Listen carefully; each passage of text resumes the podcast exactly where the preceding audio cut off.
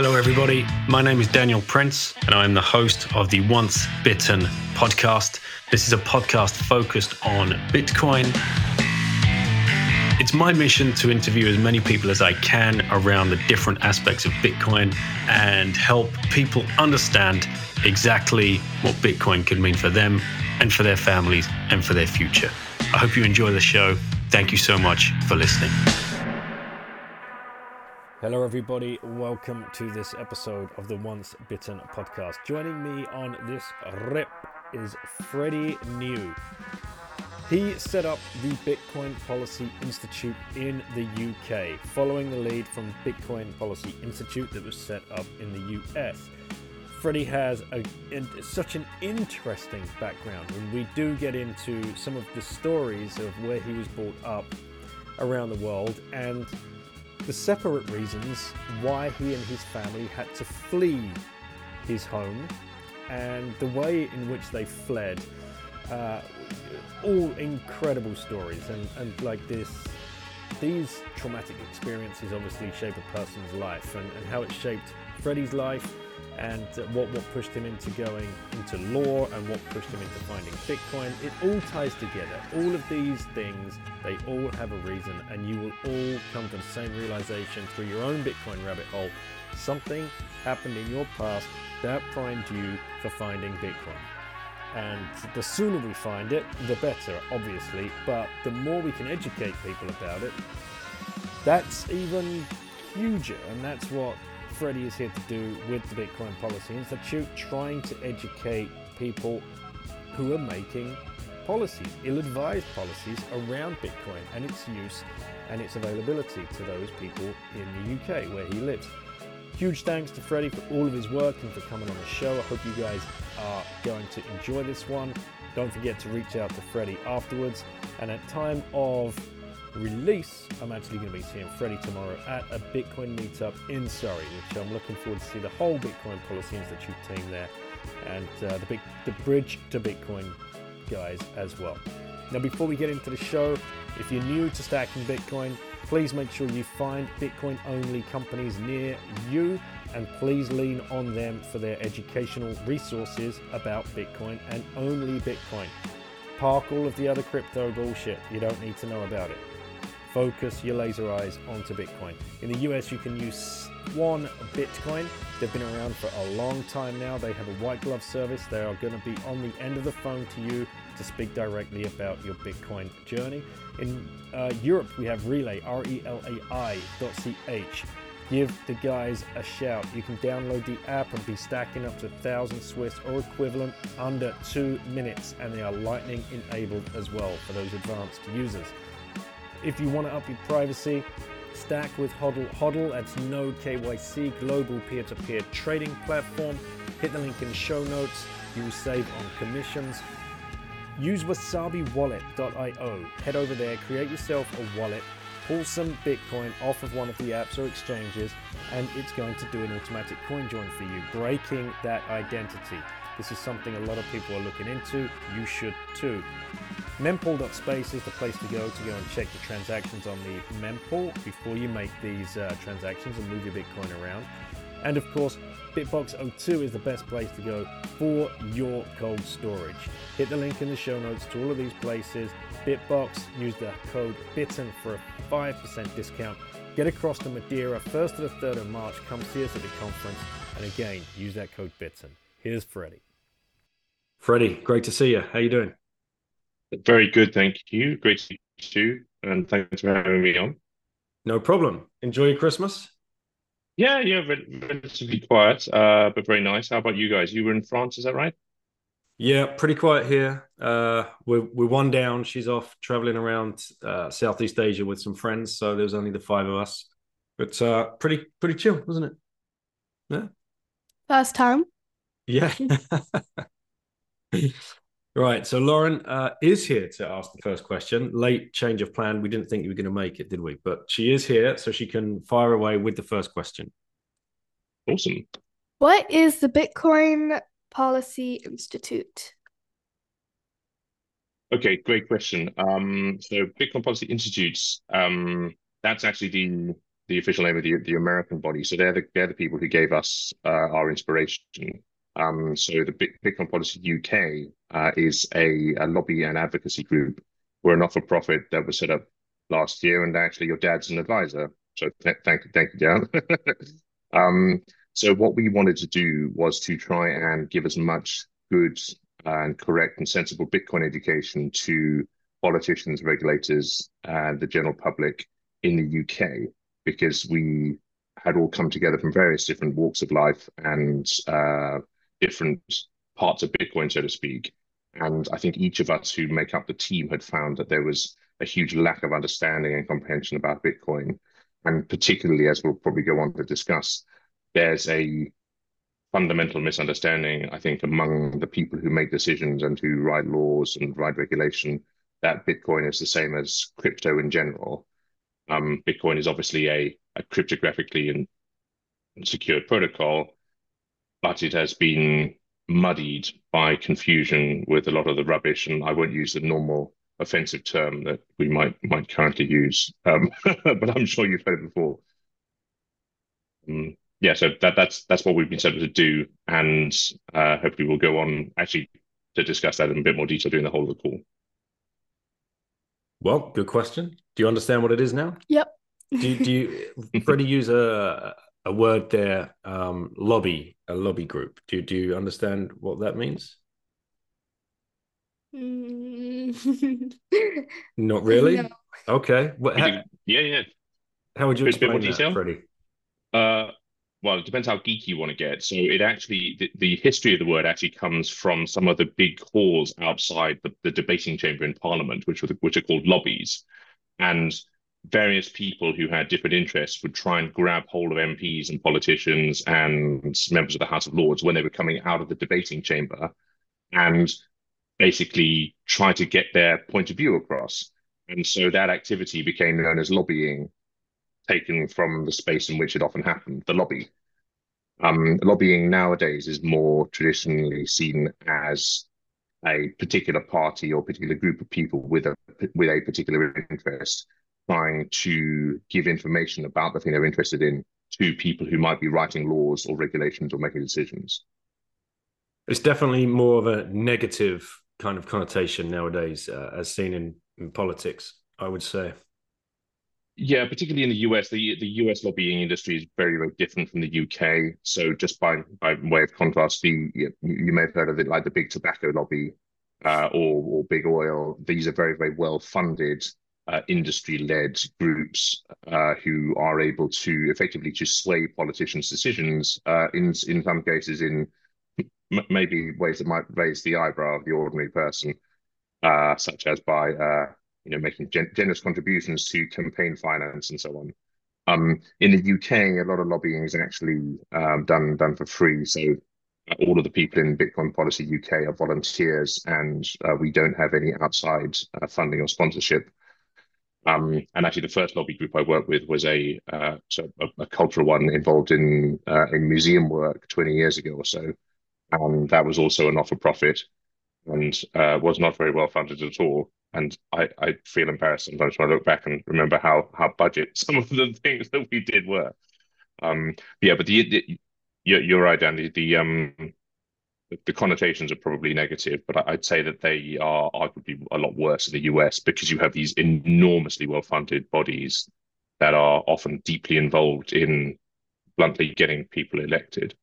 Mm-hmm. Deeply involved in government, yeah, across the board, across both parties as well. It, there's definitely, yeah. a lot more weirdness going on uh, across the pond when it comes to uh, politics and, and lobby groups. And I mean, well, the Cantillon effect is at play as well, as we know. Uh, yes. there's there's a funny stat, isn't there, looking at Elizabeth Warren's salary and her net worth. What's her salary? Some like, don't quote me on this, but it's in the region of 150k a year, and her net worth is now 74 million. Um, she's got to be a really, really good investor to have. Best trader that ever lived. Best trader Yeah, yeah. ever. I mean, I don't know when she gets to sleep. Do her day job and keep up with those uh, with those markets and uh, the, the violent swings that she must be managing. Probably a, a Hmm. far better trader than uh, than anyone, even Warren Buffett. Even uh, Probably- Benjamin probably, Graham. if you look at the stats. Hats off to you, Liz. Yeah. I'm I'm sure someone's done it, but it would be very funny to look at the numbers if they haven't. Yeah. I mean, it's just, it's not, it's a clown world. Okay. Thanks for your question. Yes, thank you. Thank you for answering. Hey, bye bye. thank you. No, no, really nice to see you. I, I didn't know we were going to get to have a Lauren question, but thank you very much. Yeah, no problem. Take care. Right, mate. So I guess we should uh, try and find out a little bit more before we delve into the Bitcoin Policy Institute UK uh, and the the formation of that and the reasoning for that. Let's let's try and find out a little bit more about yourself and what's led you to this path. Obviously, we've all gone on our own little rabbit hole journeys, and something has led us to this particular point in time where we feel uh, overwhelmed to to do something, right? To to bring our skill set and set something up, start a project, start a podcast, write a book, write an article, whatever it is, right? Somebody feels that feeling and they go for it. So what was going on with with you, mate, growing up? Where where where were you originally growing up and what's led you to this to this point? Uh, cool. So I had a bit of a peripatetic childhood. So um, originally born born in the UK, but left when I was quite young. Um, my dad worked for the British Council back then, and at, when I was about five, we moved to the Middle East. Uh, so his his posting then was to Damascus. Um, so he spent about two years in Syria as a kid. Uh, went to the American school there in Damascus. Um, had to leave very, very abruptly. I don't, I don't know if you, I don't know if we chatted about the story. So, um, we were there originally on a four-year posting, and um, while we were there, diplomatic relations deteriorated between um, Syria and the UK. Uh, there was a chap called Hindawi who tried to bomb a plane, uh, which had a lot of British citizens on it. Uh, thankfully, the the bomb was found. No one was hurt. Uh, but that precipitated a complete breakdown of relations between Syria and, and the UK. And What, what year was that? Can you refresh my memory? I think 86, late 86, 87. So we, we were in France Christmas 87. So it must have been during 86. Right. Um, so I, sorry, I haven't, I haven't read the wiki page for a while, but um, th th those, those are the broad details. Yeah. Um, I was obviously too young at the time. I was about seven, and then I, I didn't really know what was going on. What um what I do remember was that all of the embassy people that we were good friends with were packing up and getting out. Um, what we didn't know was that the eviction order from Assad, so the current President Assad's father, uh, included the cultural people. So the, the British Council wasn't part of the embassy. We were affiliated with them, but not, and we, we did a lot of work with them, but we weren't officially diplomats. Uh, so we thought, you know, we're we're the we're the cultural team. We do scholarships and stuff like that. And uh, and then uh, I remember knock at the door one one one evening, and uh, someone from the embassy was there. My parents rushed to rushed to answer it, and we are told we've got 48 hours to leave the country. Um, we were included, but no one had told us. Uh, and then that was all uh, quite crazy. We had soldiers in the garden keeping guard to make sure we weren't leaving the house.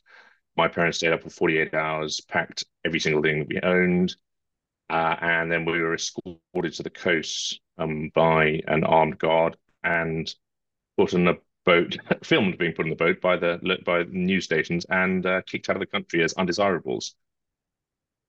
Wow. Um, yeah, so that that was that. so yeah, Did you um, did you have any brothers and sisters? Was it just you? Uh, just me and my sister at the time. Uh, my my younger two brothers and sisters were born later. Um, actually, when we were when we were in Africa. Man, and so you you're seven. That that must have you, you Uh, can't imagine the kind of uh, psychological processing that goes on in a seven year old's mind, right? When, when you look back on it and like you you see your parents in panic mode, trying to get everything packed up. There's guns on people's shoulders, walking around the garden. Like it, it, it's madness. How do you process that? Yeah, I, I suppose you know the previous two years had been better preparation than you might have imagined. So uh, obviously we we were highly aware that Syria was not London, and we knew about the Mukhabarat, the secret police, and you had to be very careful about what, what you said and did and how you behaved. So my, my parents were training us from quite a young age in in how to behave properly in a situation that might be relatively hostile. Although I have to say that at the time, Syria was a genuinely lovely place. We, that's a, I've got very very fond memories when we did a lot of traveling around the country. We went to um, very ancient rock, rock, village called Malula, another wonderful village called Sednaya. Very very ancient churches there. It was, such a fascinating place to see at such a young age. You know, because there's there's so much history. That, you know, the, the the, the three religions, you know, obviously Syria is largely Christian and um, and Muslim, but Malula, for example, they still spoke Aramaic, which was the ancient language that Christ himself spoke. Uh, it's one of the few places on earth where it's still spoken. Um, that was all. That was all absolutely fascinating. Um, the actual process of leaving, what, what I find, I mean, I've obviously got a seven-year-old's perspective on it, but what I find really sad is that there wasn't really there wasn't much of an opportunity to say goodbye to a lot of my friends. Um, so there were a lot of Syrian kids at at the American school. I can still remember a bunch of their names. Uh, one thing, I, I, mean, this sounds silly, but uh, a lot of my class uh, had written me good luck and goodbye notes. And when we had to leave, my parents picked me up from the school. We went straight from from the school. Um, we'd been allowed to go to school for the final uh, final two days. Um, and uh, they they the the escort got into the school, grabbed us, and then then off we went to to, to the coast. Um, I left all those notes in my desk, mm. so I um I, have always always rather regretted that. Yeah, man, that's crazy. So. where was that? Where did you go after that? It sounds like France for a, a small stint. Yeah, yeah, exactly. So we were in France for well, my dad was halfway through his posting, so they didn't really have anywhere to send him at the time. So, so he, he, was sort of given three months, three months leave, and uh, we took a small cottage in France. So we we crossed the Mediterranean on a ferry, and then um, our our car was on the ferry with us, and then we drove through North Italy into France, um, and lived near Tours in a village called Mont for for a few months um, which was which was nice. I didn't speak any French when I arrived. I spoke more when I left. Uh, and then back to the UK for a short while for the next posting, which was to Zimbabwe. What was your dad's role again? Sorry, exactly. Uh, so the British Council, um, they, I think, in a line, what they do is they represent British culture abroad. So in Syria, he was arranging a lot of scholarships for uh, Syrian students to come to UK universities and also for um, libraries to be opened in. They, they ran the library in Damascus, for example. Um, and they would bring out uh, various different performers. So uh, I remember seeing Midsummer Night's Dream in, in Syria. Edward Woodward, I think, was was starring in that. Uh, they brought out English folk they brought out a um, another band called Pyewackett. I don't know if they're still going. I was meant to try and dig them up. Um, and they go around and um, these people they perform in like fantastic. Like there's a Roman amphitheater in I think it's Osra. Gosh, my memory's terrible now. You, it's a long time ago. Um, yeah, so the the idea is that you um, you foster relations between countries culturally. Um, and uh, I remember one, one thing he was doing was providing lots and lots of Shakespeare videos on VHS, or it might even be Betamax at the time, uh, to the daughter of um, someone who's very high up in the Assad government, and he would be taken in the car with a blindfold on to their house to to deliver these these videos, and and then be on hand in case she needed any um any questions answered. Wow, interesting, mate. Okay, so Zimbabwe, and I remember watching uh, your interview with Peter, and you've got a pretty crazy story yeah. about what went down in Zimbabwe as well. yeah, I've, I realized a lot. A lot of these stories are about us fleeing from from one place. um, uh, yeah, obviously Syria was a kind of forced uh, forced flight. Um, Zimbabwe less so. Uh, again, I have to say when when we lived there, Zim was a great great country to to grow up in. Um, so just to put in a bit of historical context for for for people who might might not be aware, there, there was a lengthy period um, of uh, the, the liberation war, effectively against um, the successors really to the colonial government. So uh, Ian Smith, who was the prime minister of, of Southern Rhodesia, he unilaterally declared independence from from the British Empire uh, in the late 60s, late 60s or early 70s. That's known as UDI, Unilateral Declaration of Independence. So the government that the freedom fighters were actually fighting against at the time wasn't actually the colonial government, but its successor. Um, so the British never really recognized Ian Smith's government, and Ian Smith's government was then fighting a very long, drawn out guerrilla war against the freedom fighters who were trying to you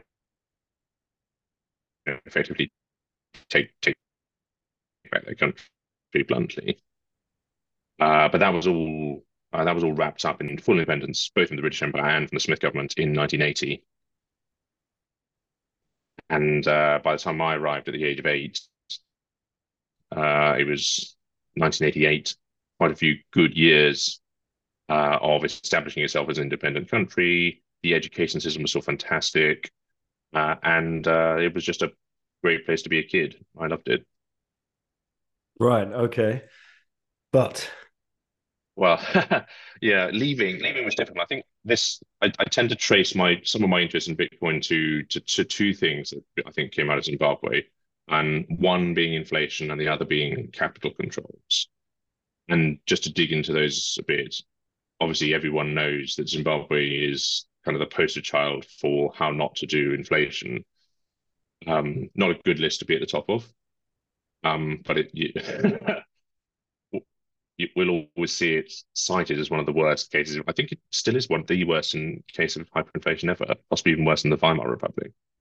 Um, so again, a lot of a lot of the problems there trace back to I think to um, the the liberation war. So there were there huge huge problem with Zimbabwe was most of the fertile and most of the fertile land had been taken away from the indigenous population and and given to to white settlers, and so there was quite understandably a program to effectively distribute their land more fairly. And unfortunately, that didn't go quite as well as it might have done. A lot of the farms ended up being um, fallow uh, and or given to Mugabe's um, connections. Uh, I've always felt that if that land distribution had been done better, then a lot of the problems in Zim wouldn't have arisen. You know, because it's a rich country with a well-educated population, and apart from the liberation struggle, relatively peaceful. Um, like I say, it was a lovely place to to be and to grow up. Anyway, um, the inflation problem was beginning to get worse and worse in the early to mid 90s. Um, and I think when, when we arrived in Zim, it was the Zim dollar was about seven to one with a pound. And when we left, it was multiple hundreds, I think. Hmm. Uh, so inflation was running, uh, from memory, at about 50 to 60% when we left, which is pretty damn bad. That's that's on the level of Turkey at the moment. Do you remember your your, and, your mother and father talking about it, uh, like discussing it? I mean, were they being paid in Zim dollars or were they being paid in pounds? Like, do you remember discussions at the the dinner table that have kind of just like etched their, uh, you know, burning? That's a memory? really good, really good question. Yeah, because when we first went out there, my dad was still with the British Council, getting paid in sterling, and then when he retired, he took he took a teaching job at, at my school actually, uh, and was being paid in Zim dollars. And I think that was a real realization that uh, you know we were being paid in soft currency, which was evaporating. So obviously, at the end at the uh, start of the month, your your paycheck was worth a lot more than it was worth at the end. Um, and we were quite hard up for quite a long time from from 89, 89 onwards. Um, yeah, so I think that was that's really where the melting ice cube idea first probably wormed its way in.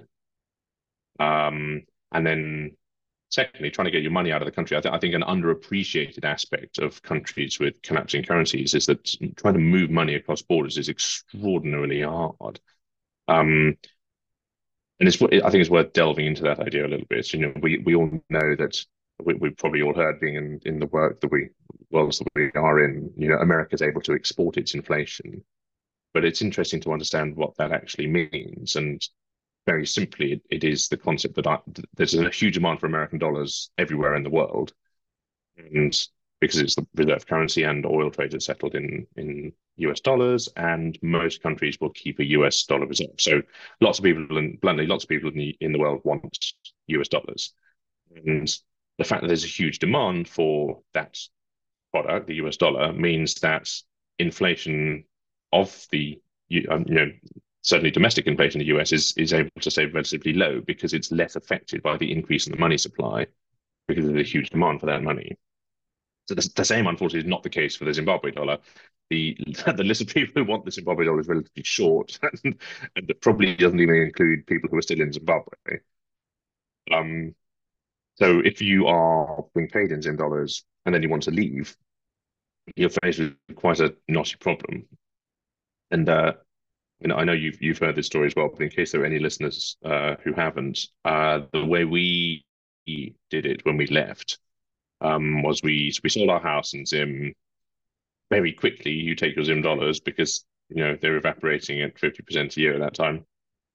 Um, and then we bought a we bought a Rolls Royce, um, and then drove it out. Uh, was you know quite a comfortable way to travel in your you know sort of mobile bank Beautiful. what what was the roller? Do you remember? It was a 1976 uh, Rolls Royce Silver Shadow. Um, I've got a picture. Actually, yeah, I have got a picture here. Uh, yeah, so my mum wrote an article about. I don't know if it'll. Hang on, I've got my. Uh, you got your blurrer. On. Yeah, I can send you. I can send you a picture afterwards if you want to. Sure.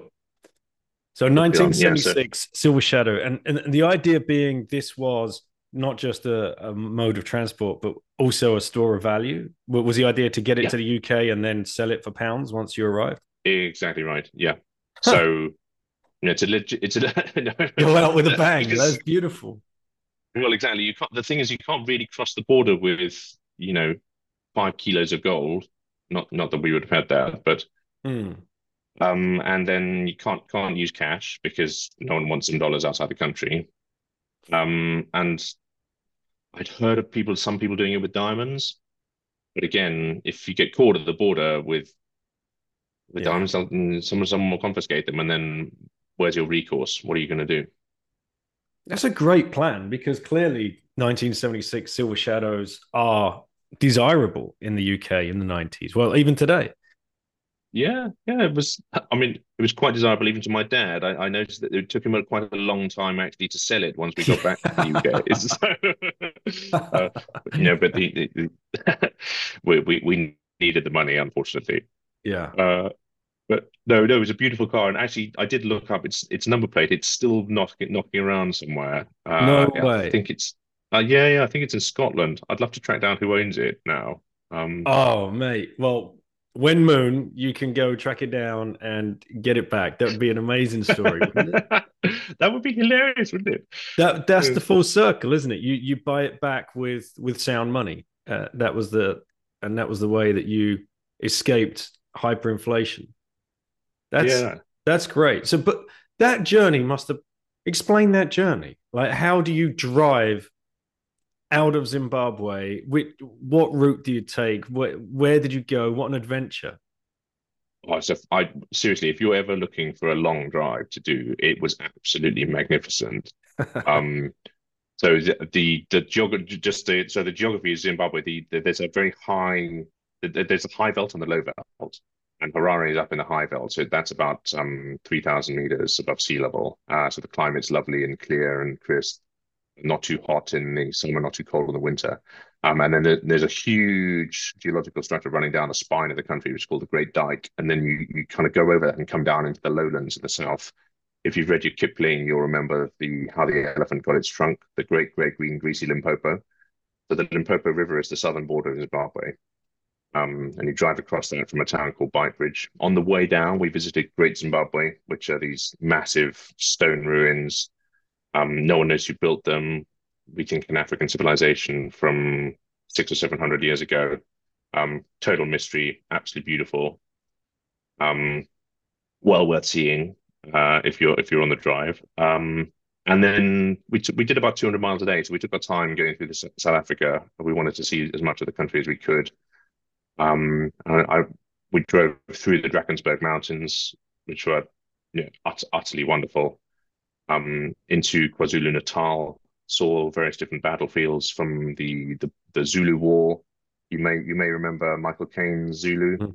So we visited Isandlwana and Rorke's Drift, um, and then saw some of the Boer battlefields as well. Uh, Spioenkop, uh, site of a very famous, quite a humiliating defeat of the British Army.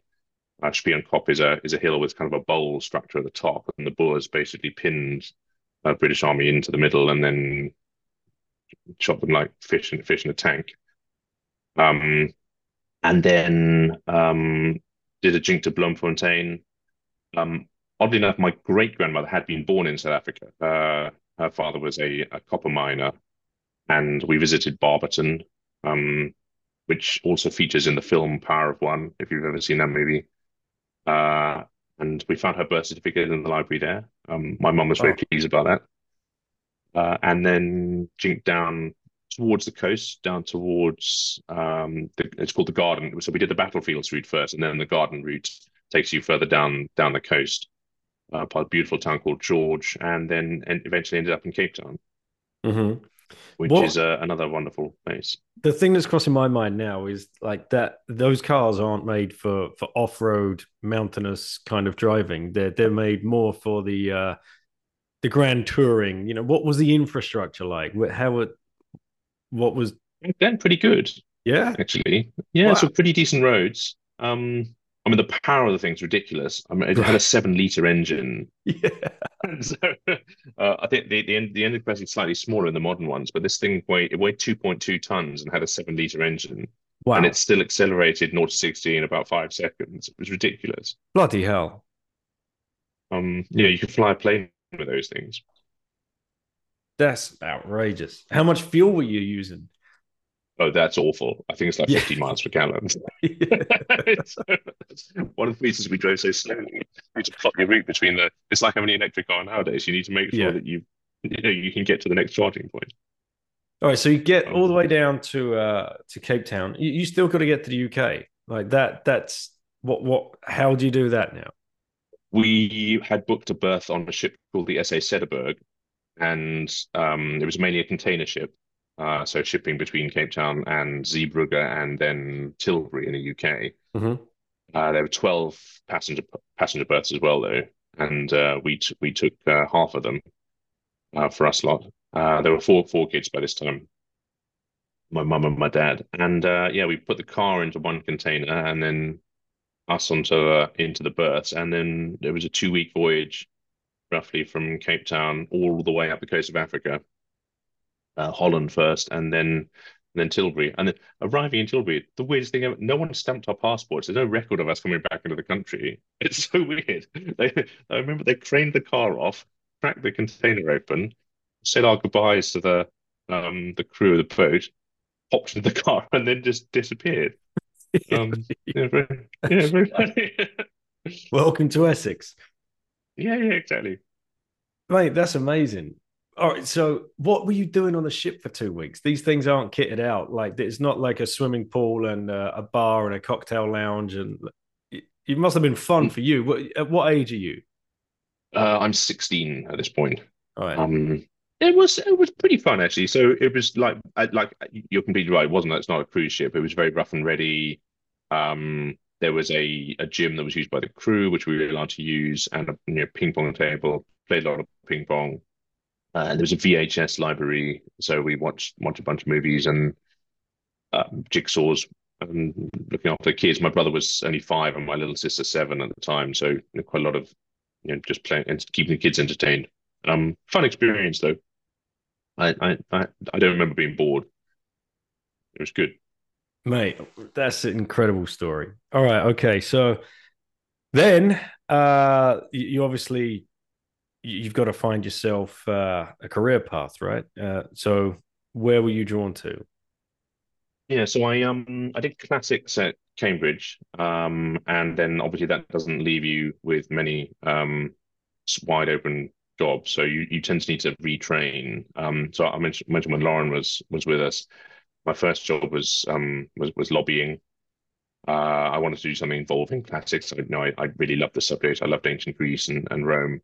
Um, and I spent two years trying to broker a deal around the time of the Athens Olympics um, to send the the Parthenon marbles or the Elgin marbles over to Athens for the games in exchange for an exhibition that they would uh, they would send over here. Mm-hmm. Um, so funny, it's back in the news now. No no progress seems to have been made.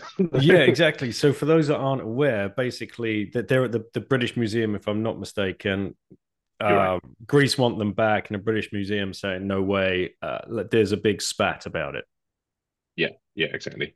Um, so they've been in, in the UK for quite a long time. They were they were taken off the Parthenon Temple in Athens um, over 200 years ago, originally for Lord Elgin's house, but he ran out of money and then sold them to the British Museum.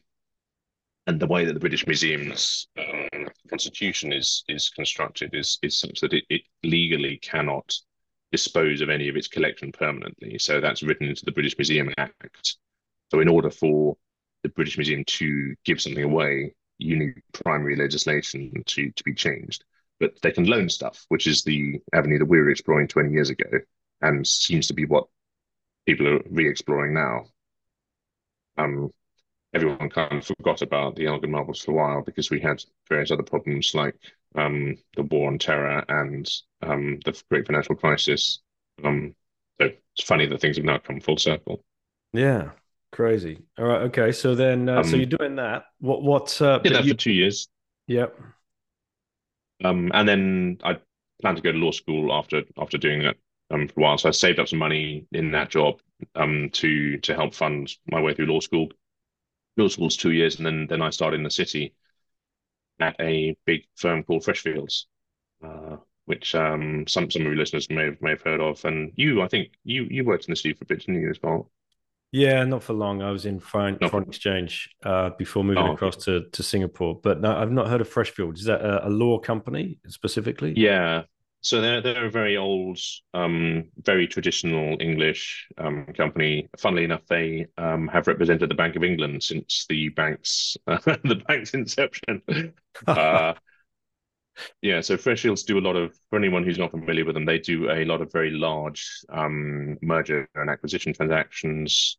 They um, will work on IPOs, on take privates. Um, I did a lot of private equity there, and I happened to be there. I've been there for like a year and a half before the financial crisis happened.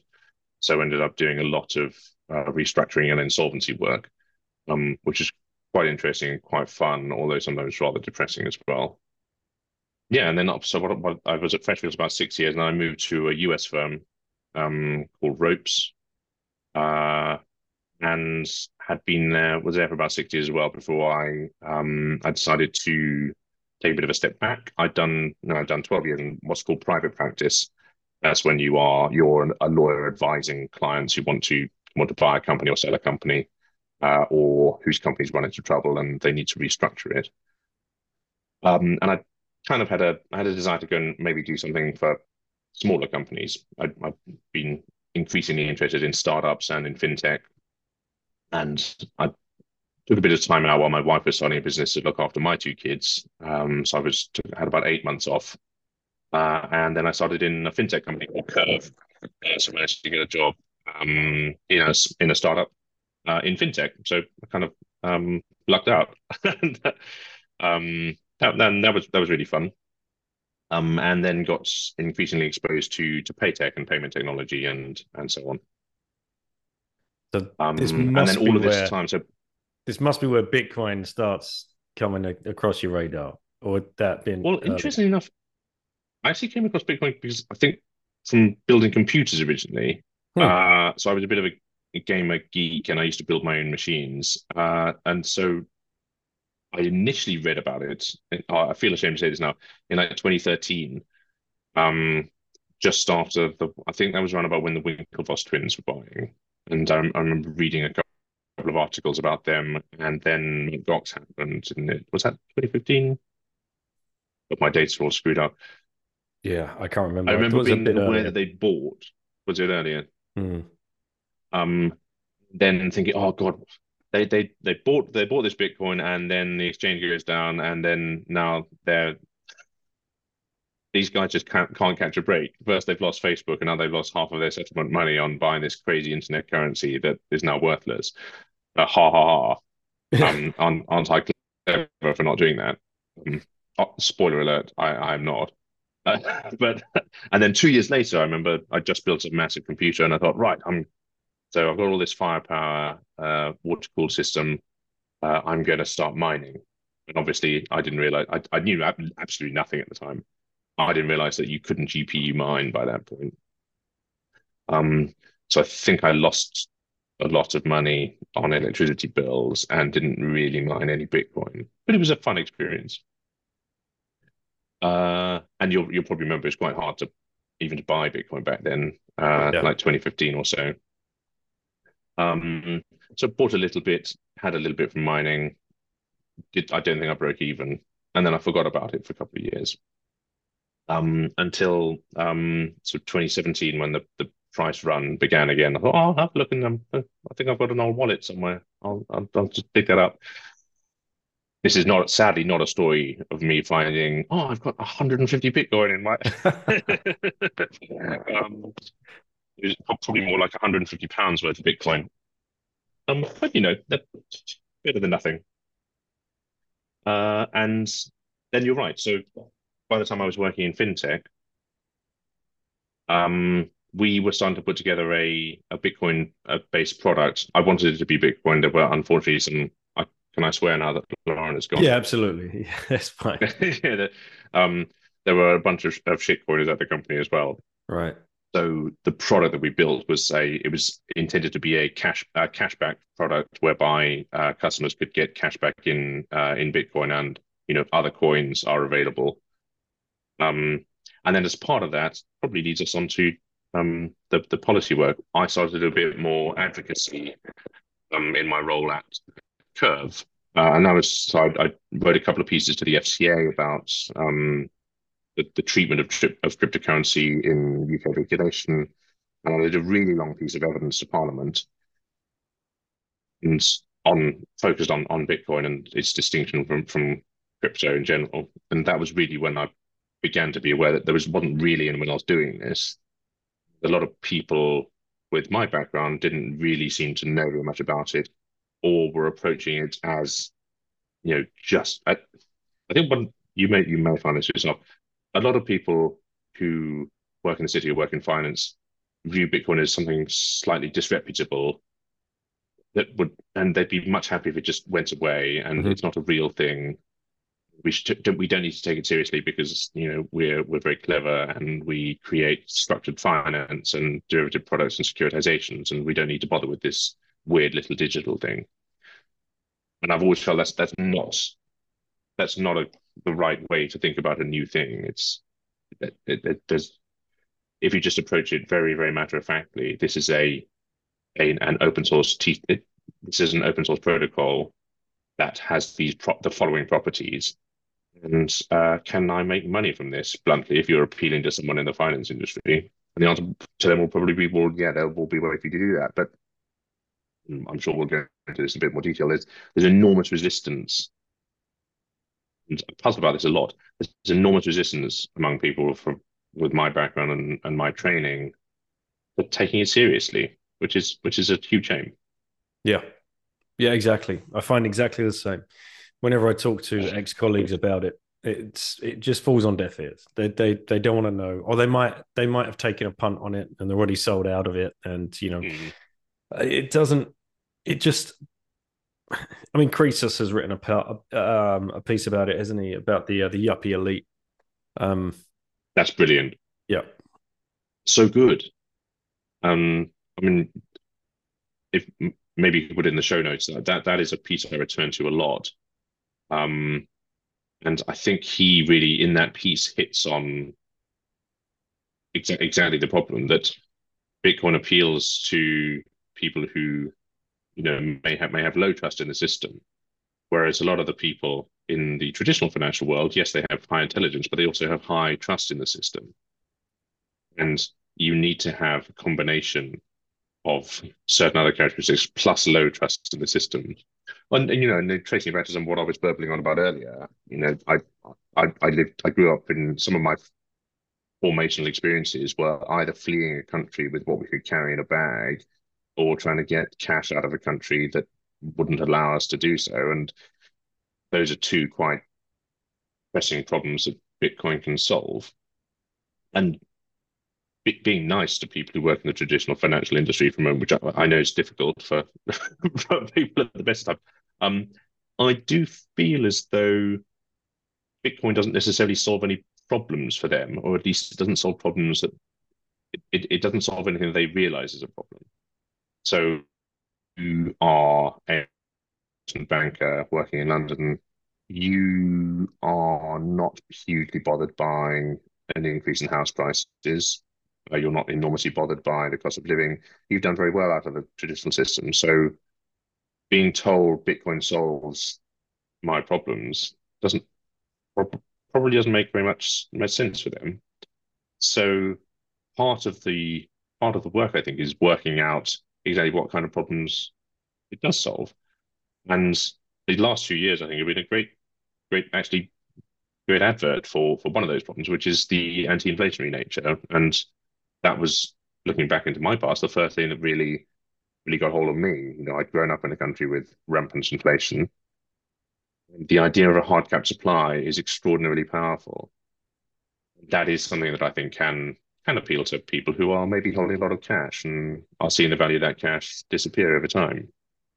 It's a, it's a weird one, mate. It's a weird one because they're, they're honestly like you'd think they, from from my background, you'd think they'd be the first people to grab it, to grasp it, because they're traders or brokers, and it's just another tradable asset. And in fact, it's a tradable asset that you can start trading or investing in before Wall Street even arrived but then that I think that's another barrier for them because that it doesn't have the legitimacy of the system in which they are entrenched. That's probably that. In fact, that's what stopped me when I first learned about it. Really? When I was, I remember sitting at my desk thinking, "What a bunch of nonsense this is! Like this is internet geek. what are they doing? What are they thinking?"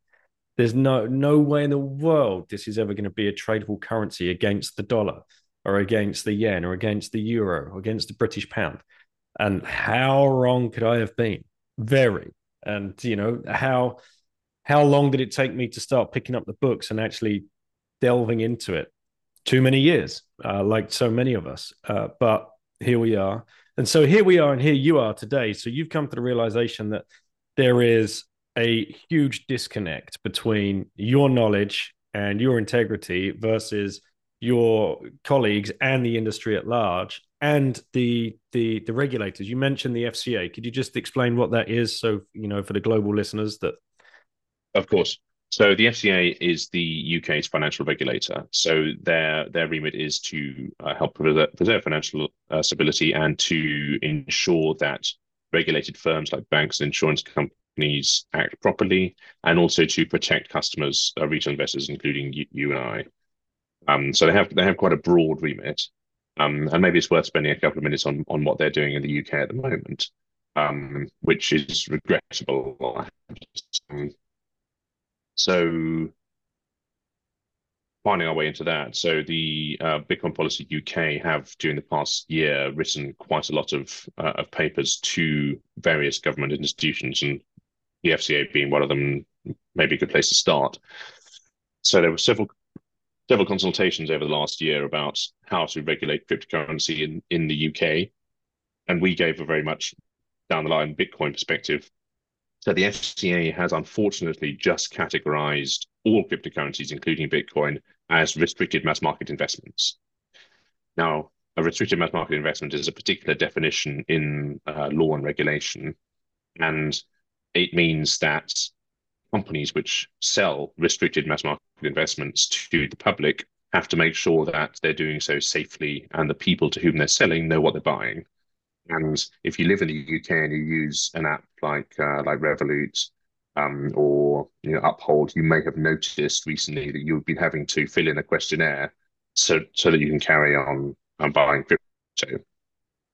So uh, BP UK are keeping a running list of the companies that are bringing those questionnaires in it's on Twitter, uh, on on my feed, uh, and I update it regularly as soon as I get information um, about a new uh, a new exchange has just brought that in, what we'll, what we do is we'll you know we'll, we'll put the screenshot of the questions up so you can have a look at them before you necessarily need to go into them.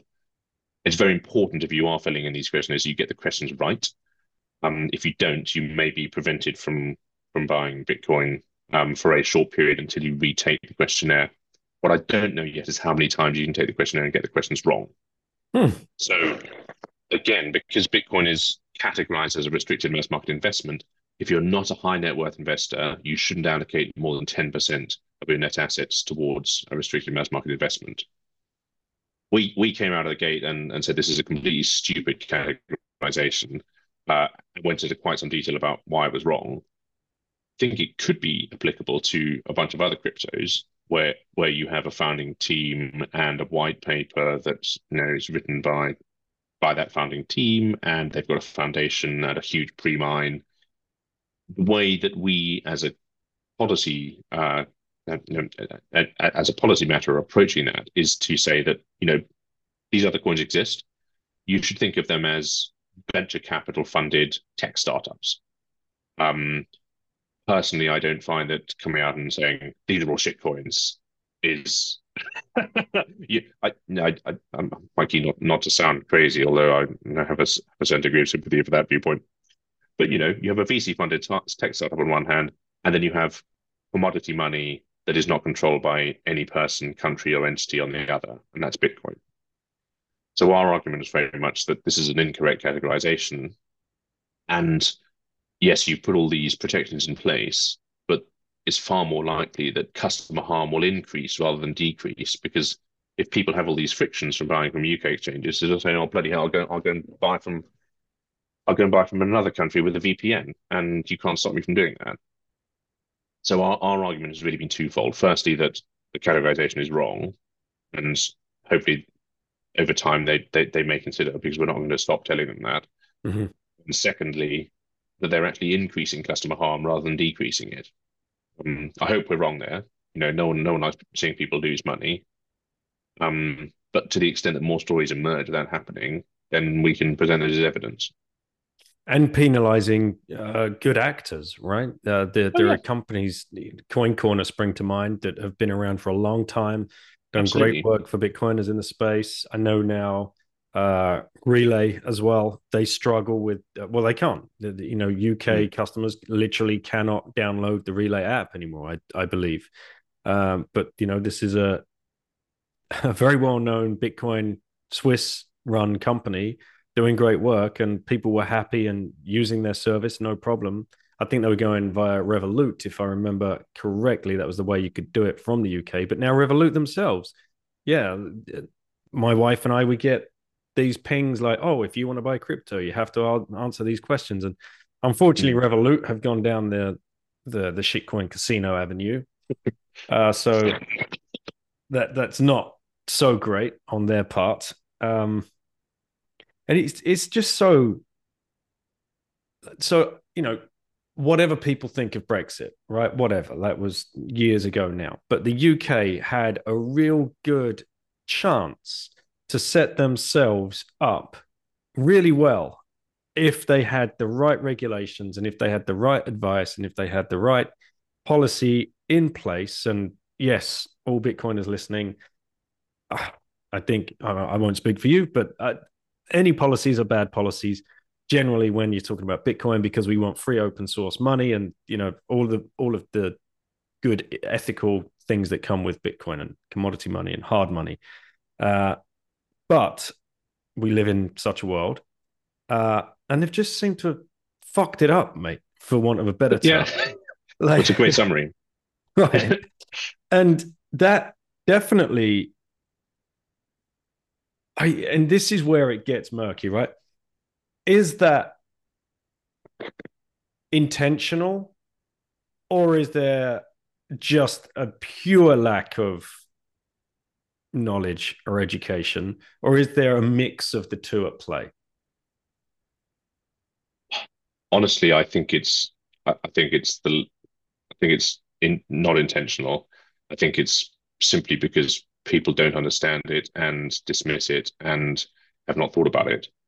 So, you know, like you, I have a lot of friends still in the traditional finance industry, and you know, my my my day job is I, I work at an engineering company, so I you know I, I work with with regular people every day, uh, and my economist friends who are working in investment banks, the closest I think they would come to to, to understanding Bitcoin is as something to gamble on because they know they are all inveterate gamblers and will, will bet on anything.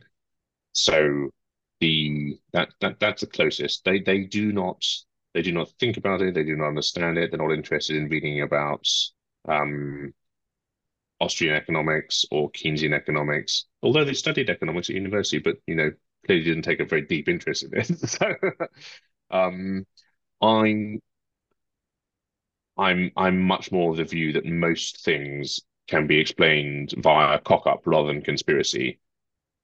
And I think the UK, unfortunately, the UK's approach to to regulation is, is very much in in in in the cock up uh, arena rather than the conspiracy. If you just look at the the, the mixed messages that we're getting, so we have, we have um, on the one hand, it's stated government policy they want the UK to be a crypto hub.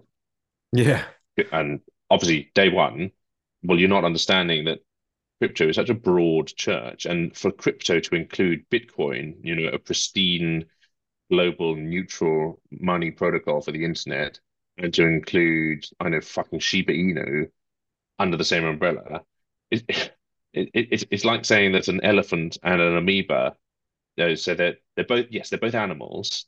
There's a lot of difference between those two things it takes, unfortunately, it does take a bit of time to understand that. Um, and actually, something you were saying earlier about why people don't understand it. Uh, so I'm in my mid 40s, and my generation have grown up.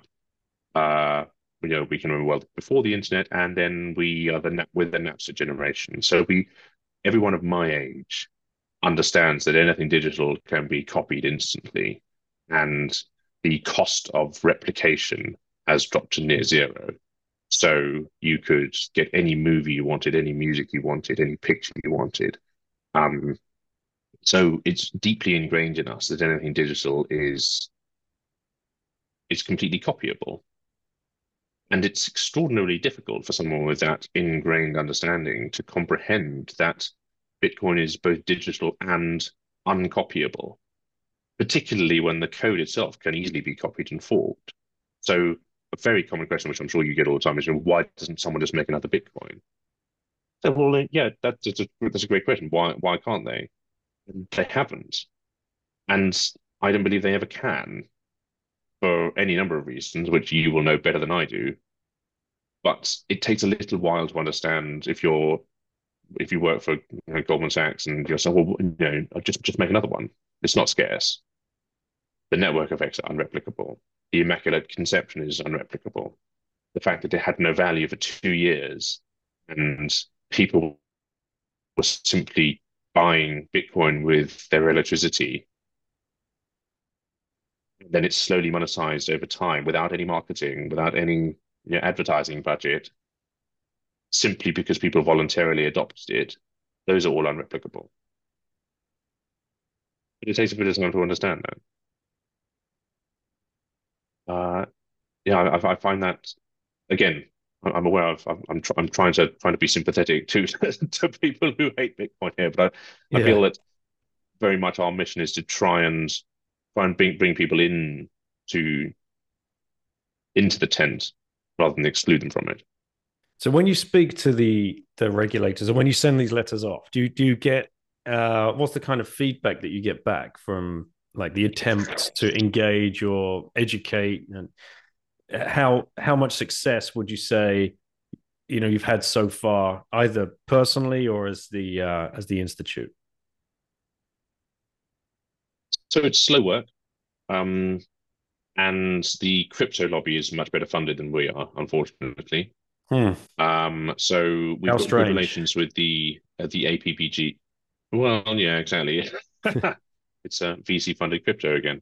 Yeah, exactly. Um, but we so for, for your for your overseas listeners, um, within within Parliament in the UK, you often have what are called all party parliamentary groups, and those are small groups of MPs from, as the name suggests, all all parties. So they're non partisan.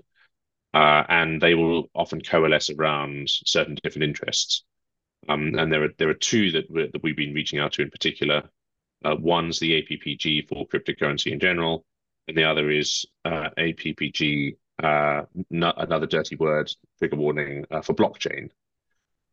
Um, so we've been reaching out to um, two two different MPs, and we've got very good relations with um, with Lisa Cameron, who uh, is the chair of the uh, the crypto APPG, and I've been beginning to reach out to uh, Natalie Elphicke, who is um, the MP who chairs uh, the the blockchain one.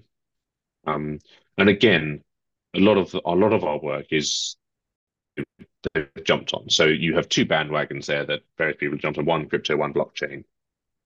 Um, personally, I really like Saif's little diagram from um, the Bitcoin standard. You know, whether or not it's a it's a flowchart for working out whether you need blockchain. It's it's a are you trying to create uncensorable internet money? Do you need blockchain? Different.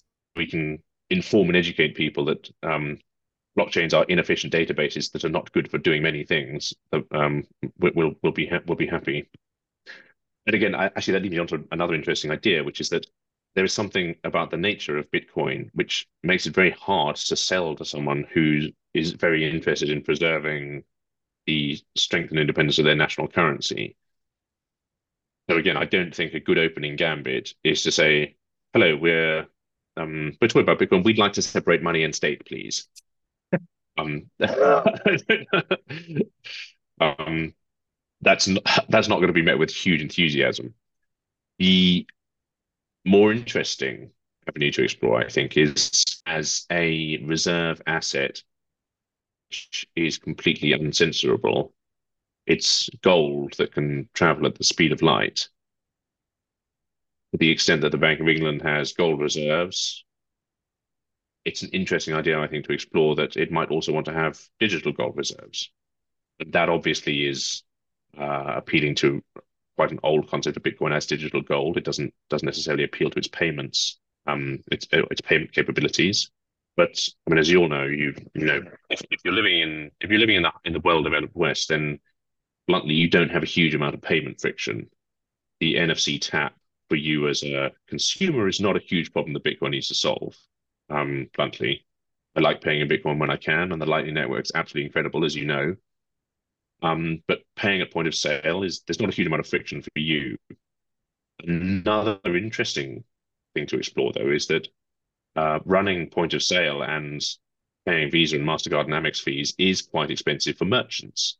So in the West, I think the exploring merchant relationships rather than necessarily retail relationships are also rather useful. And this is what the Bridge to Bitcoin guys in the UK do so so fantastically well. Um, again, for for any of your listeners who don't know, when you tap your Visa card, you have the card issuer, and then you have your correspondent bank. So if you're using, and let's say you're using a Visa card that um, connects to your Barclays bank account, when you tap point of sale, there are messages sent from the point of sale to the merchant acquirer, and merchant acquirer goes to card issuer. Card issuer goes to bank, says, you know, does Daniel have ten pounds in his bank account? And then the bank says, yeah, he does. And then those messages get sent back. The point of sale transaction completes, but actual settlement doesn't take place for quite some ability between the the merchant seller and and your Daniel, your your your Barclays bank, which is often settled not for two or three days after that initial transaction has happened. Um, and at each step, fees need to be paid, and those fees are largely paid by the merchants. So if you go to a merchant and say, "Well, you know, I can I can give you a peer-to-peer transaction that just involves Daniel and you, and you can pay for this exactly the same. You can sell them sell them the ten pound item for exactly the same price, but you get to keep hundred percent of that. You know, less a tiny one or two sat fee, or you can spend all right. Okay. So we're back. We just had a little dropout. Um, but I'd asked you the question about um, when when you have these uh, discussions, uh, where's your mind leading? Is it you know are, are we trying to you know, stop regulation, roll back regulation, uh, advocate for them to put it on a balance sheet in the um, at the you know the government level? What what's the kind of where do you when you have these discussions? Where do you find yourself kind of uh, being led? So I think one wedge issue is always approaching regulation with the idea of wanting to prevent customer harm. So that's something that we can both agree on. No Bitcoiner wants customers to suffer harm, and no regulator wants people to suffer harm as well. So if we can agree on that issue, then part of our job is explaining how some of the decisions they've taken may actually increase the risk of customer harm. And so we mentioned earlier some of the increased friction that we're, we're seeing from you know great UK exchanges like like CoinCorner, who've done a bang up job over the last few years uh, in the Bitcoin space.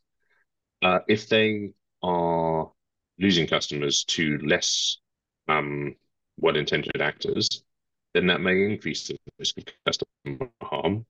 But at the same time, as you mentioned previously, the, the actions of regulators are negatively affecting the prospects of UK businesses. So that's also quite a powerful argument. It's not necessarily one that's listened to immediately, but we need to keep making it. So that, that's that's one. Um, the integration of Bitcoin mining in the energy sector is, I also think, a really underappreciated issue. The extent to which Bitcoin is as an as a mining industry is is underutilized in the UK is astonishing. There's very very little mining in the UK. We have some great examples of companies like Skilling Mining or Chain Energy, who are actually doing really interesting things with biogas and that opens up more doors, I think. And again, it's just it's something that politicians are completely unaware of. The idea that you could plonk a Bitcoin miner on a landfill and use that wasted methane, which is currently being vented or flared, to power, you know, something which is then able to generate balance sheet revenue is astonishing. But because it's a difficult idea, then obviously we we know we need to take baby steps. So we've written presentations and um, pitch decks, which are not only with the, the APPG for crypto. We'll share those also with the with the blockchain team. Uh, that that that APPG. And see, I personally believe that once Bitcoin is is fully integrated with the with the energy sector, then I mean it's game over. There's there's there's no sense in which there could be a coordinated action to shut down it, shut down those mining machines. Um, you know, and developing that idea a bit, I think the the potential of the industry to provide a source of, to, to provide recycling opportunities for wasted heat is just extraordinary. You know, as as you know, in, in the, the UK is a bloody cold country. Yeah, everyone needs to heat their house and heat their water. Uh, I, if I had to put money in anything, I'd, I'd say that we're going to see a lot more companies and a lot more interest over the next few years in finding inventive ways of integrating mining and heat you mine. Um, I think the UK is ripe for that kind of uh, that kind of engineering exploration. Um, unfortunately, a lot of a lot of this is still theoretical. In a couple of years' time, when we've got some startups in this in this field, we can then you know we can bring politicians and regulators to on site visits and explain to them, you know, we've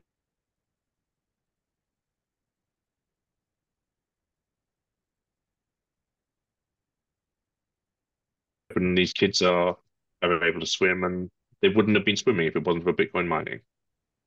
There's a part part of it's storytelling, but you know, a lot of what I write is extremely dull. Right. I was going to say that that's one thing, isn't it? Like you, you write the you write the papers, you have to have specific training to to write in such a manner and it, to to appeal to certain people. Uh, only those people are reading that kind of text. I, w- I would imagine. I, I, it's not. It's not the, what the pleb is consuming. No, no, completely not. So our latest piece, for example, was a very long um, defense, effectively, of of Bitcoin mining as a sustainable industry uh, that we directed to ESMA, which is the European Securities and Markets Authority. And that's in uh, in the context of their their flagship piece of cryptocurrency legislation, uh, which is known as as MiCA, the Market in, in Crypto Assets uh, Regulation. Um, and there, that was pretty dense and well mm. footnoted. And it takes quite a long time to read. A story about a spa being heated with mining, or someone's greenhouse, or a kid's pool saved from closure by a Bitcoin miner. Those things are much. Those those things get you in a way that you know. 50 pages of dense text don't Right. and so, do they do they actually read this stuff? I mean, uh, that's one because yeah, I mean, you never know, right? Yeah, I'd, I'd like to think that they do. Um, so joking aside, part of what we need, part of what we're doing is getting a lot of material on the record. Like I said at the beginning mm. of the call, when I when I did my first piece of evidence to Parliament, it became very clear that no one else was doing this. Mm-hmm. Um, and no one else was was getting stuff on the record. So the, the stuff on the record was effectively regurgitation of Guardian articles about how Bitcoin mining is going to burn the planet, right? And stuff from well-funded entities, uh, you know, na- naming no names, who would come out saying Bitcoin is bad for the environment. You should use our coin because it's better because it's for these reasons. Um, and you know, I, I, should talk a little bit about some of the other the other team members and their works. Obviously, you're you're, an advisor, uh, which is great, and thank thank you for, for everything you do. Um, Susie heads up the mining and and sustainability team. It's a lot of her work is around um, doing a huge amount of research into items so matters such as why is there no Bitcoin mining in the UK? What are the roadblocks? How can we unlock this as a, as an industry for the UK? Um, and a comprehensive piece of work we'd like to do is really exploring that, and then then we can we we can explain what the roadblocks are, whether those are planning or regulatory or other, and talk about the potential of you know, of the UK as a sustainable mining hub, which it could be given the amount of wind that we have, um, and other sources of power that will be, will be coming online um, as as solar rolls out in the UK, and you know we have you know wind and obviously wind is is huge. Tidal power is another potential. Um, you know, there's an untapped industry here which we could be, you know, we could be a significant part of. And the moment that you just need one or two of these things to click with people, uh, and then once they once they understand these points, then they become an advocate rather than an opponent. Mm-hmm. 2024, mate. That's the year. That's the year you reach you... someone and they're going to get it and they're going to stay and they're going to stand up and they're going to say, no, we need to look at this more seriously. And this is the team. This is these are the guys that are helping us and advising us. And this is the way that we bring more jobs and more interest to to the United Kingdom, right? And mining specifically, how many jobs could that bring? Like just huge opportunities for for people. Uh, and an MP should be very interested in in that slant alone, right? You know, how do I oh, bring yeah. jobs to my constituency, to my jurisdiction, to my area, to my town, to my city, whatever? Uh, because that is it's one of the remits of their job. Exactly. You know, they're supposed to act in the best interest of their constituents. Um, and you know what what Peter's doing up in Bedford is is, is fascinating. He's he's demonstrating that this can be incidental to you know a football team success or opening a bar and you know, that kind of thing.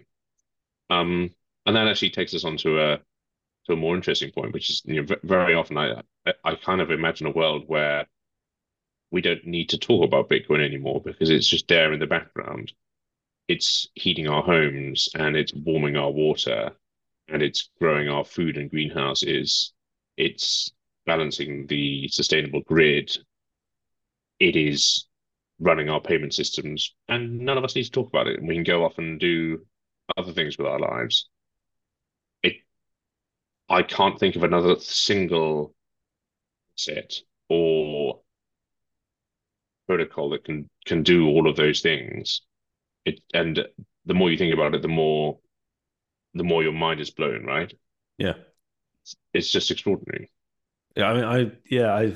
What would we do then, Freddie, if we didn't have that to talk about every day and think about it? yeah. I'd I'd work out a lot more, and I'd I'd become genuinely massive. All right, mate. Well, I think um, was there anything else you wanted to to cover on the uh, Bitcoin Policy Institute or anything else there at all? Um, I'm glad you brought up the uh, the Croesus article because that, that was running in the back of my mind. And I, I, recommend that if your listeners haven't read that, they really do dig it up. That that's that's a really interesting piece to try and uh, to, you know, to, to try and understand why some people in the traditional world struggle to get it. And I think it, it takes a really fair look at it, and it's not rude about people, and it, you know, it's a nice, it's a nice balance balance viewpoint. Um, maybe just blowing our own trumpet for a second, we we are sort of raising two small Geyser funds um, campaigns. One one is to try and, and purchase books for for MPs. We've we've already given uh, given a book to Clive Lewis that was handed over by by Russell, uh, who's one of our team. Um, we are preparing for a potential change of government. So we we're we're looking at we're looking to target book donations um, bluntly on on on a rough calculation of whether or not people are likely to keep their seats in the next election. If we have a Labour government, obviously we'll obviously need to adjust our messaging. You know what, what we just said around mining sustainability and recycling waste heat. That should appeal down the line to a Labour government. So we'll we'll be adjusting our work over the next year, depending on political changes. Uh, I, I, I you know, we'd we'd love uh, love your listeners to follow us on uh, on Twitter. Um, we're at Bitcoin Policy UK, and I'm just at Freddie New. Uh, and also, I should have said at the beginning, but I've been listening to your pod for ages, so this is a real pleasure actually to, have a have a conversation with you on it. So thank you so much for the invite. No problem. Thanks for coming on. And I think there was uh, as well. We should touch on. Um, there's a push on the education as well through the Bitcoin Policy Institute, working with teachers, existing teachers in the system, teachers outside of the system. And I think they're working with Mi Primer uh, to. There is exactly. So Matt has just come on board to spearhead uh, the, and you know, he'll, his details are on, on the website as well. Um, he's just come on board. Uh, he is going to be spearheading the the educational side of things. So Matt's uh, Matt's a teacher himself, and he is going to be working with uh, Mi Primer Bitcoin uh, to try and effectively educate the next generation of Bitcoiners. Obviously, you you've done a great job with the, those who live in your house. Mm-hmm. Um, orange pilling them, but the, the idea there is really twofold to focus both on on kids who are still in school and then also a university and careers pipeline as well. So to the extent that we in the UK can begin to exploit uh, Bitcoin, whether whether mining or payments or other as uh, as career opportunities, hopefully we'll see people who have been able have been have got exposure to the Mi Primer Bitcoin um, initiative, and then uh, onwards through university are able to, um, and to the extent that we can facilitate these, we would to have conversations with Bitcoin companies in the UK, and then have a you know a, a rewarding and fulfilling career doing something interesting that straddles a lot of different disciplines. Yeah, that's amazing. Excellent initiative. And uh, I remember talking to the guys about it, and they were even uh, looking at the chance of getting accreditation as well. So there's there's a lot of work going on behind the scenes, which uh, perhaps the plebs, uh, well, it's hard to appreciate if they don't know it's going on, right? So that's the whole point of having this conversation. So it's uh, it is Absolutely. happening. There, you know, we we do have people like yourself in the trenches at that level, trying to reach those people um, that are making bad decisions at the moment and hopefully can mm-hmm. be turned. And now, what is the conversation around a CBDC uh, at that level? Uh, how down the rabbit hole are they when it comes to that? Uh, I should have remembered to mention this because uh, I had actually jotted down that I this that that was I think was the one thing we haven't we haven't spoken about that I wanted to I wanted to bring up. So great shout. Um, I think I give a call out to Big Brother Watch, who are doing a fantastic job of pushing back against uh, CBDC. Um, so uh, I went along to the launch of their uh, CBDC report in Parliament. Uh, it's a great report. If listeners haven't read it, I encourage you to go to the website and, and dig that up. Um, they have a great team of people very, very focused on civil liberties um, and you know financial autonomy and independence pushing back against the surveillance state. Um, I'm relatively optimistic that we will be able to push back against the CBDC. There is obviously a huge push from both companies and central banks and the, the Bank of International Settlements as well to creating one.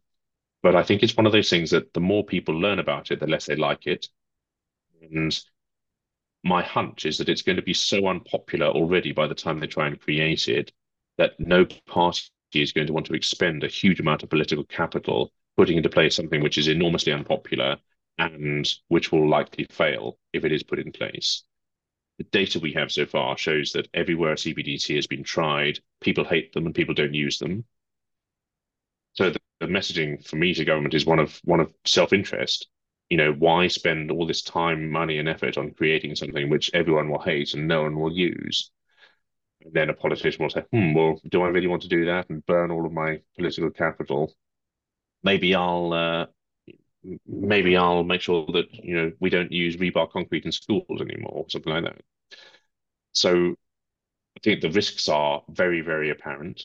And it's very clear that the architects and authors of CBDCs want to have total control over all of your spending and to understand everything you spend your money on, to have the ability to stop you from spending it if you if they decide so.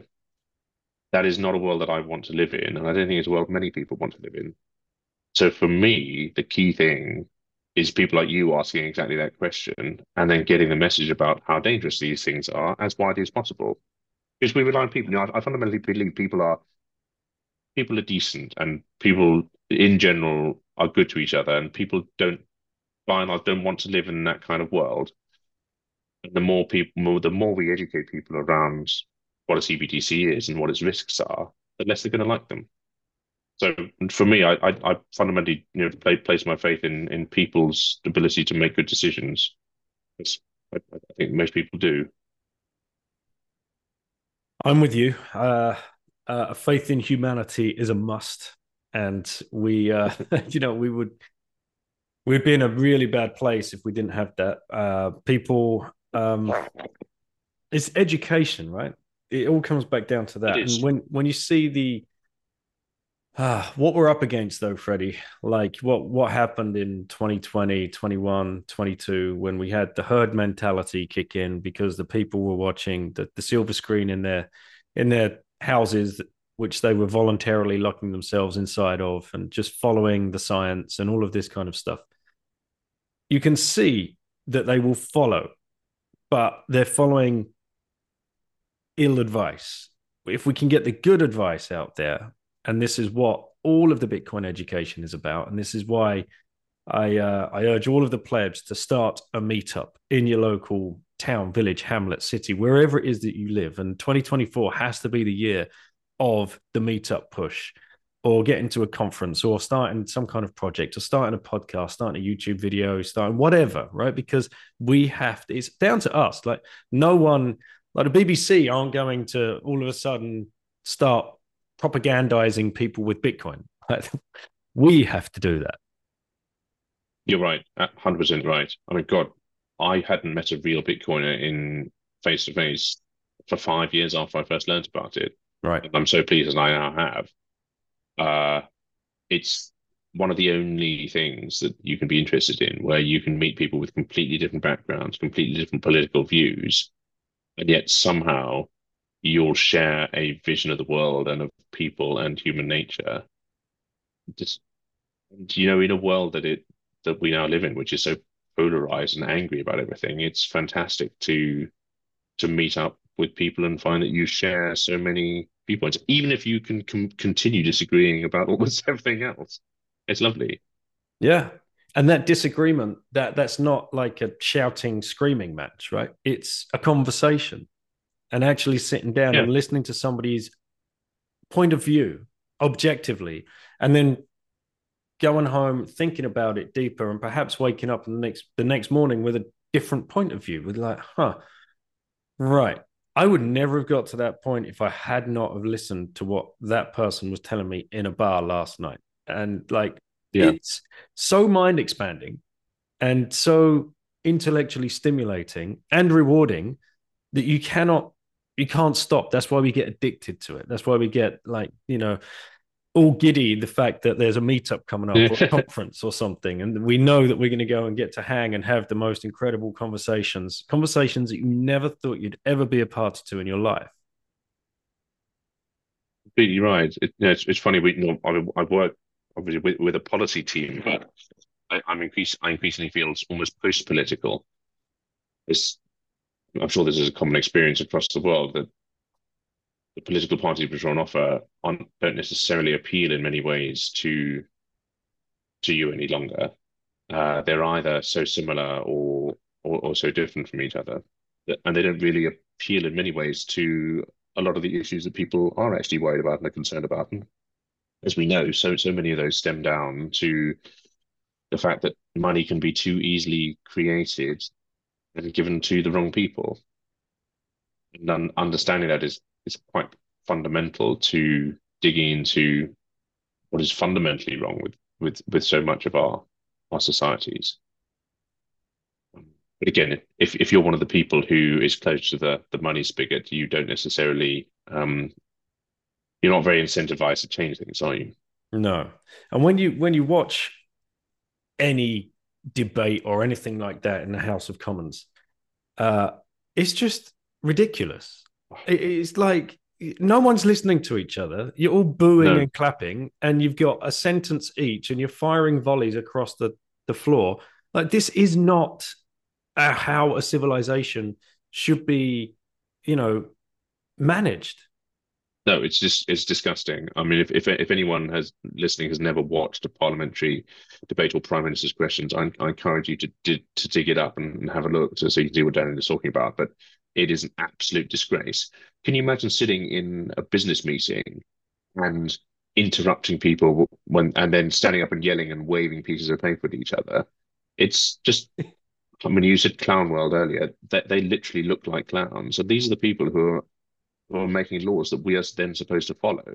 It's utterly ludicrous. Mm-hmm. And you know, no sensible company would be run in the way that, that Parliament is run. It's an absolute disgrace.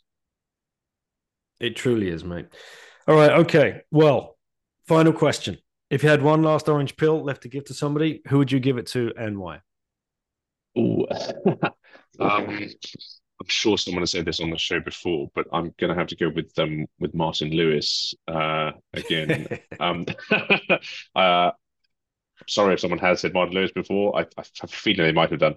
Um, for those who don't know who Martin Lewis is, he is a uh, he's he's a sort of financial campaigner, I suppose, is the best way to describe him. In in the UK, he started off with a website uh, called Money Saving Expert, and his entire uh, shtick behind the website was to create um, ways ways for ordinary people to save as much money as they could and to understand how they could find good bank accounts or investment products or insurance products and so on.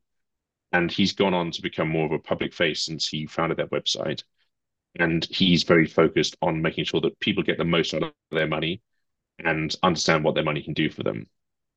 And if we could get him, I think, to understand that there's a better form of money than sterling, why it's so good, uh, I think that would be that would be a fantastic orange pill. The the problem is that obviously Lewis is being so focused on on preservation, uh, while we still live in a world where there are wilds, blow off tops, and then 80% drawdowns, I can understand why it's hard for him to recommend something like that. But at the same time, you know, and I know we're still living through watching Bitcoin monetize in real time. And my hunch is that over time, the blow off tops will become less crazy and the drawdowns will become less wild. Um, and at that point, maybe it's a saving technology that that he could get on board with but I, I, think I think it's I think the inherent fairness of of Bitcoin and the the extent to which it protects the little guy and enables you to to preserve your your wealth in a way that nothing else has. I think all of those aspects of it would appeal to him. Yeah, I've um I've thought about him before. I've I've even followed him on Twitter for a long time just to see what he says about Bitcoin, and it's still kind of disparaging, unfortunately. And for for American listeners, he's our kind of equivalent to Dave Ramsey, I would say, would probably be the best um, direct parallel um, uh, comparison there. I mean, the clue is in the title, Martin. Money saving. Like he'll Yeah. have actual money, not fiat currency, which is what he's expert in. He's expert in fiat currency and saving. I mean, this is savings technology. There, there, there is.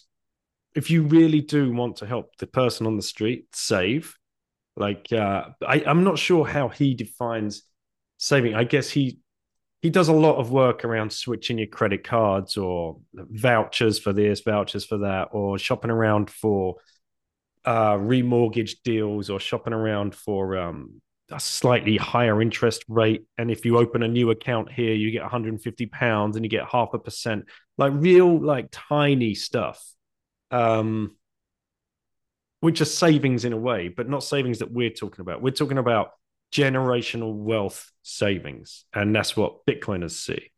And Yeah. for him to to not like allocating one percent of your monthly wage in a dollar cost average, sterling cost average fashion would be his first step, surely, into that, uh, Mhm. you know, into that world. Or something like Satsback, you know, where you can use Satsback, sign up, create an account, and anything that you buy online, you can get sats back with. Like that's Yeah. another way that he could start understanding Bitcoin because he loves all that kind of stuff as well.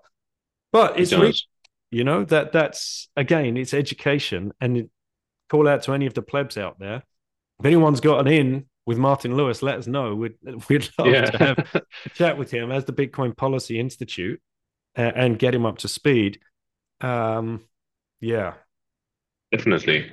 I mean, I mean, returning to the, maybe one of our one of our early points, the the last couple of years have illustrated to people how destructive inflation is. Uh, maybe maybe my my last my last point for, for the call. Uh, you probably know about the rule of seventy two. Um, so you divide seventy two by the rate of inflation, and that shows you how quickly your money is destroyed.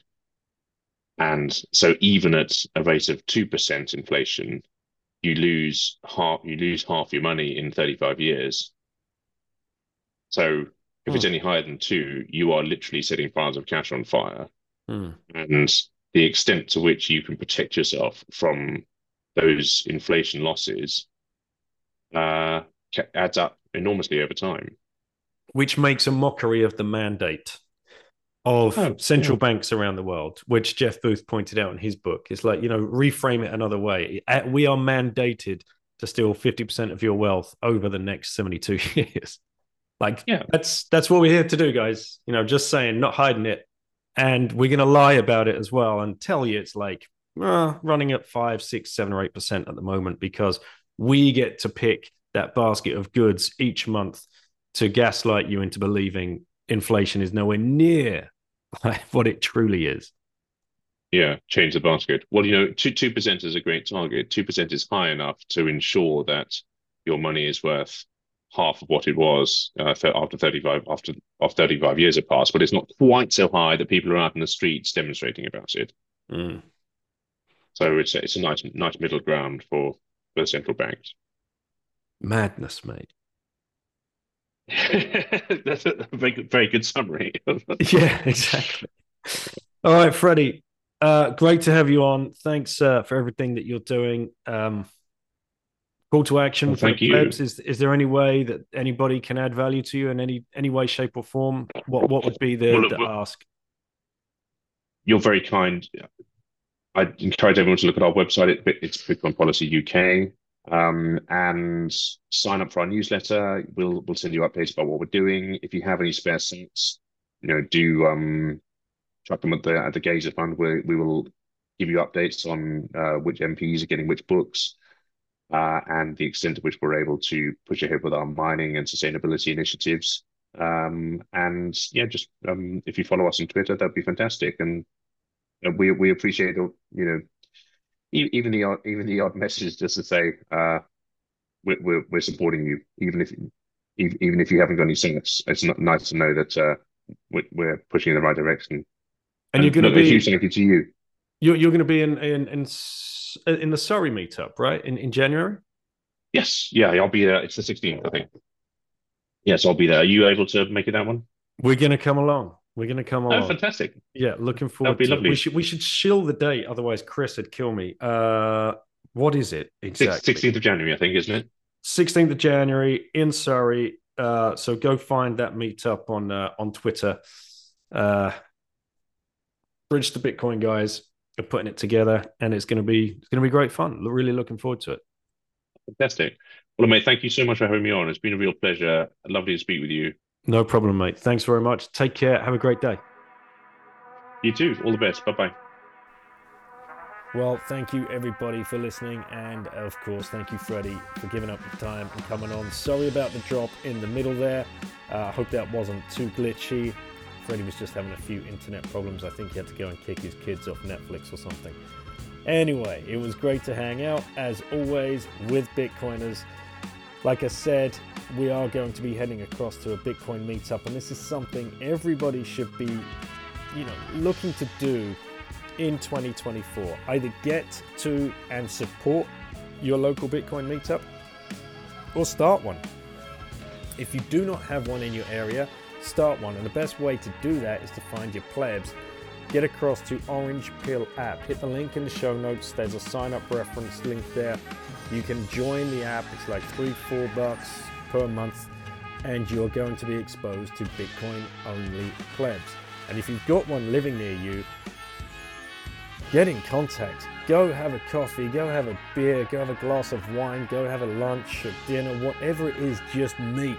Go for a walk in the park, get in front of another Bitcoiner. It's going to change your life. And between the two of you, magic can happen if you start setting up a meetup. And it might only be two or three of you to begin with, but I guarantee you it will grow.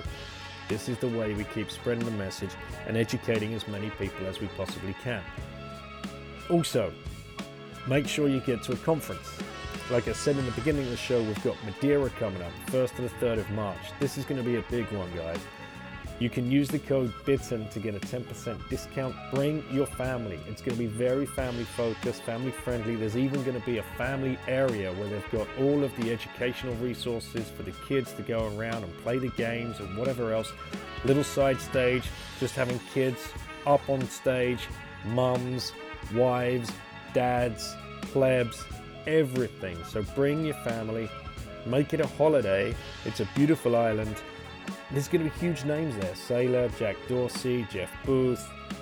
The, the list goes on. Just go to the website, check it out. Lyn's going to be there as well. She's going to be signing books. Uh, Alex Gladstein, Preston Pysh. There's, there's going to be all kinds of people coming across to this one, and it's uh, it's been amazing to watch Andre and the team put this one together. Andre will be coming on soon to talk about it too. Of course, don't forget to stack your sats. You can use Swan in the US, Relai across Europe, Hodl Hodler Global and their KYC free, Wasabi Wallet to up your privacy with their CoinJoin service, mempool.space to go and check out how much spam is in the mempool at the moment. Don't make transactions if fees are really high if you don't need to. And I've got an episode coming out soon with Daz. We're going to talk about UTXO consolidation. What does that mean? And should you be doing it? So look out for that when that drops. And please self custody your Bitcoin. If you've not listened to my episode with Croesus, go back two or three and listen to him and I talking about the importance of self custody and the service that he has put together. Really appreciate everybody listening to the show. Thank you so much. Look forward to seeing you at any of the meetups or the conferences coming up.